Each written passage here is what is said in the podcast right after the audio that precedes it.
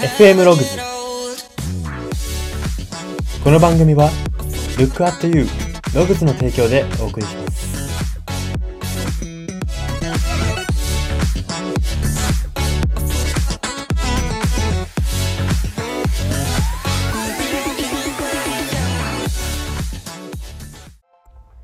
どうも真摯な男性とはどんな男性なのか考えすぎて一周回ってわからなくなってきている人材エージェント Y です。この番組は生きる自己啓発書と呼ばれる Y があなたの人間関係、人生観、キャリア観にささやかな変化を日々与えていこうという番組です。これは取り入れたいと思うものがあったら取り入れる、そんな感覚で聞いていただければと思います。はい。では今回はですね、もう一つ新しいコーナーということで、相談の乗り方というコーナーをやっていきたいと思います。まあ、このコーナーはですね、ちょっと今までとちょ少しテイストは違うんですけれども、まあ、私、Y が、こう、仕事とか人とのコミュニケーション、人の相談事を聞いたりしている日々の中で感じる相談の乗り方、そこのコツとかポイント、それをどういう意識に意識とか人生観に向けられるかっていうところについて喋っていきたいなと思っている、そんなコーナーなんですけれども、あの、相談の乗り方を教える人というか、そういう話す人ってあんまり世の中にいないなって私自身思うんですね。まあ仕事柄私は、まあコンサルタントに近いところですので、まあそういう相談乗るとかっていうのは慣れているんですけれども、まあその相談相談の仕方とかは、まあ、いろいろありますけども、の、そのされる側で困ることって結構ありますよね。私自身も、まあ今は慣れたもんですけど、あの、相談事とかされ慣れてない時、そういう学生の時とかは、やっぱりされても思うように返せない自分がなんかもどかしかったりとか、うん、相手が悩んでるはずなのに自分の方がなんか悩み始めてしまったなみたいなこともあったんで、まあなんか、そういう風に感じることがある人の少しでも、なんか学びというか気づきになればいいなと思って、このコーナーやっていきます。はい。では早速なんですけれども、今日の相談の乗り方、ポイント、今日を取り上げるポイントは、相手によって言葉を変える、です。はい。これが基本のようです。基本的ですごいなんか当たり前のようで、すごく大事なところだと思ってます。では、そのコツ、ポイントというところを、大きく3点挙げていきたいと思います。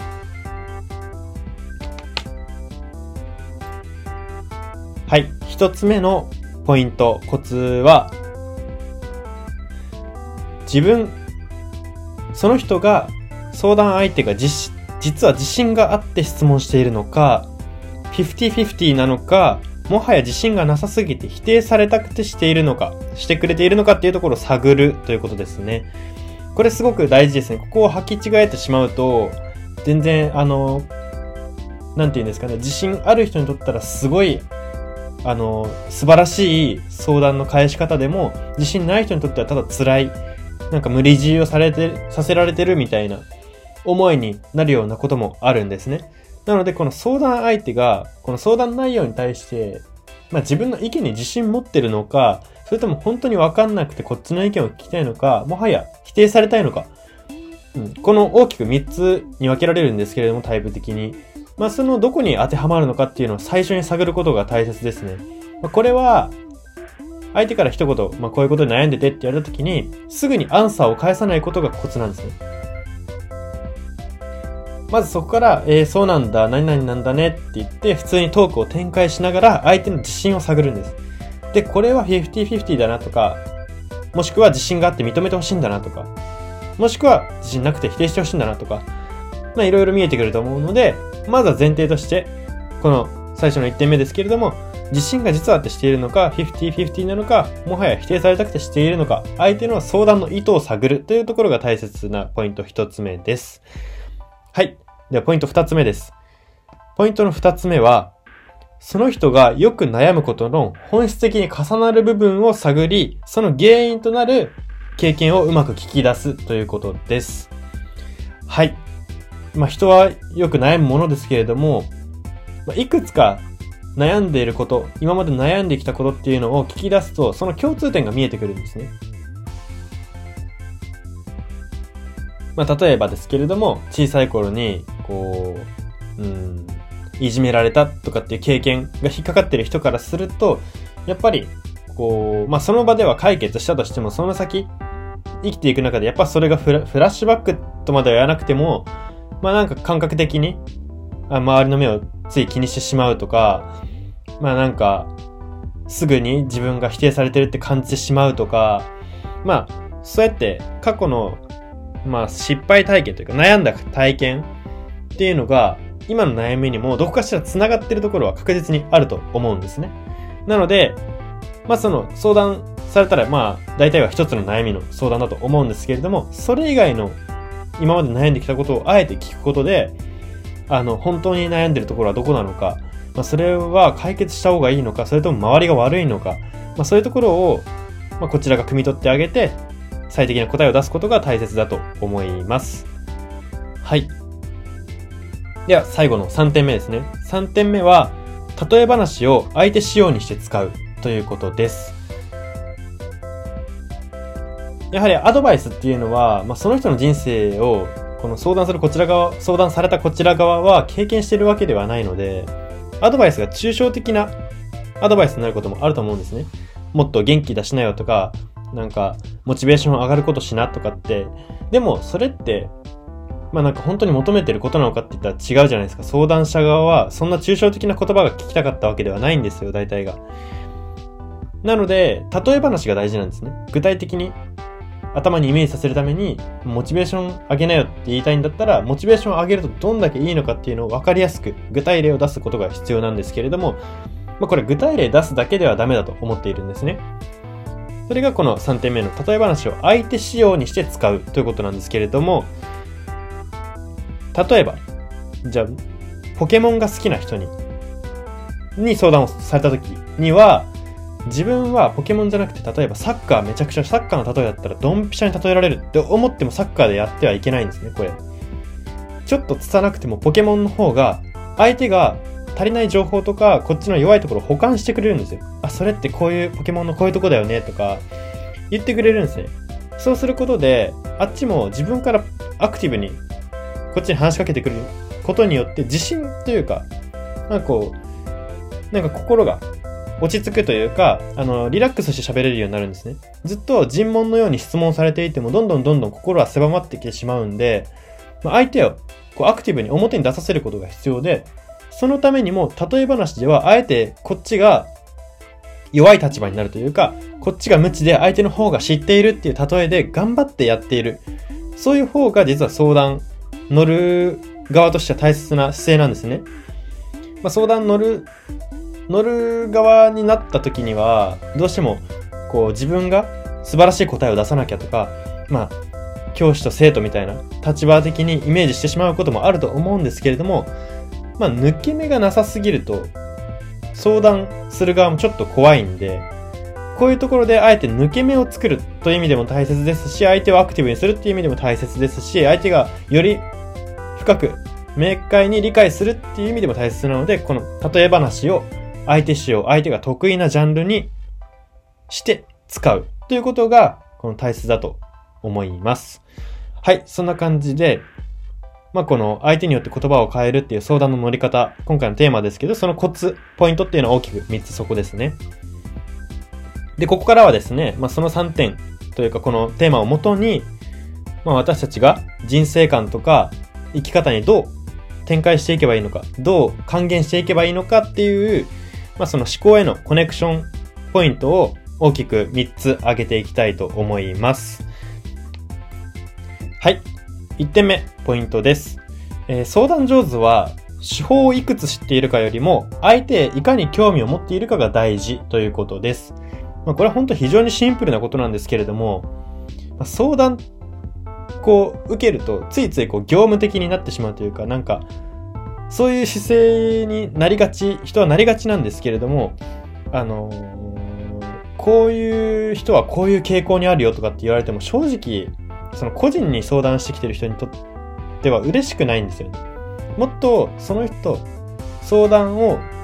した。じゃあ私にその相談者が来たとしたら、私らしい答えを求めてるんですね、その相談してきた人っていうのは。なので、一般的にこうだよとか、本にこういう章が書かれてたからそれはきっとこうだよとかって言われても、それが正しいとか、もうどっちでもいいんですよ、相談者側からしたら。あ、自分の言葉で言ってくれないんだっていうところになるんですよ。なので、逆に手法、そういう手法とか全然知らないけどさ、なんか、お前はこういうところがあったじゃんみたいな。その相手に興味を持ってるよっていう、今までの君もこうだったじゃんとか、君はこういうところがいいじゃんとか、その相談を受けた側にしかわからないこととか、受けた側の個人的なパーソナルな部分の話をしていくことが大切ですし、相談者が本質的に求めてるのはそこだと思うんですね。あの、答えが欲しかったらもっと業者に頼むんで、まあ、その相談、自分がされた意味っていうのを考えるっていうことがまあ大事ですね。はい。では、2点目。人は都合のいい情報を信じる生き物なので、同じメッセージを伝えるとしても、相手用に言葉が翻訳されていないと伝わらないことがある。つまり翻訳力が大事。相談には翻訳力が大事ということです。はい。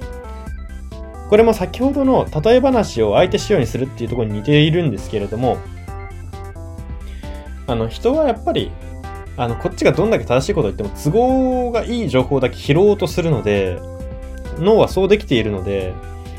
なるべくその中でもこっちが言いたいことをあの理解してもらうというか納得いってもらうためには翻訳しないといけないんですね。サッカーの話が得意な人、バスケの話が得意な人で喋るときって、結局どっちかが翻訳してあげないとぶつかり続けるわけじゃないですか。で、だからこそ、この相談を受けた側の人の仕事っていうのはその翻訳も含まれていると思っていて、翻訳力、つまり置き換え力、例え話、相手仕様にする力、そういうところが基本的ですけれども大事だなというふうに思いますし、そういう前提の、前提で相談を受けることが大事だと思います。はい。じゃあ次3点目です。相談の本気度を汲み取り間違えるとどちらかが、もしくはどちらもが傷つくことになる。ということです。はい。あの、相談、やっぱり重みがあるじゃないですか。ちょっとなんか、友達とうまくいかないってとこから、ほんと人生を変えるような仕事変えようかなとか、まあいろいろあるわけじゃないですか、相談にも。なので、この、そう、例えばですけど、まあ、相談側が本気なのに、相談者側が本気なのに、受ける側が本気じゃないってことはよく聞きますけど、逆もあると思っていて、あの、相談者側がそんな本気じゃないのに、相談受けた側が本気に受けすぎて、結果的に話が噛み合わなくなってって、本気じゃないなら相談しないでくれよっていう、この相談受けた側もなって、相談者側も、いや、重たいよ、そんなのってななっちゃうわけですね。まあ、こうなってしまうと本当に相談もったいないなというか、まあ、お互いさらになんか人に相談するようなネタを増やしてしまって終わるっていうことになってしまうので、まあ、この本気度を汲み取り間違えない。つまりは最初で相手を決めつけすぎない。まあ、相手、最初は軽い気持ちで聞きながら、あの、相手が本当に重い相談をしてるって分かってきたら徐々に徐々にギアを上げていく。まあ、そういう姿勢が大事だなというふうに思います。まあ、なんか最初からフルパワーで相談を、あ相談に乗ってあげようっていうのは結構リスクがあるなというふうに思っています。はい。まあ、この軽い相談をしてくる人がダメってわけでもないですし、重い相談をしてくる人がダメってわけでもないですけれども、まあでも、自分はできればこう、重い相談に乗りたい、あの、本気で課題解決してあげたいとかって、なんかどうしてもそういう信念とかがある人なのであれば、まあ軽い相談は乗らないと決めるというか、まあ流す、そういう習慣を持てばいいのかなというふうに思います。はい。あの、相談乗る側にも得意な乗る、得意な相談と苦手な相談っていうものがありますし、まあその重さ軽さもそうだし、ジャンルでもあるので、まあこの相談乗る側としても、ある程度こう自分の中の信念というか決め事を持っていくことが大事だなというふうに、まあトータルしてまとめられますね。はい。ではそんな感じで今回は相談の乗り方コーナーで相手によって言葉を変えるというテーマを特集しました。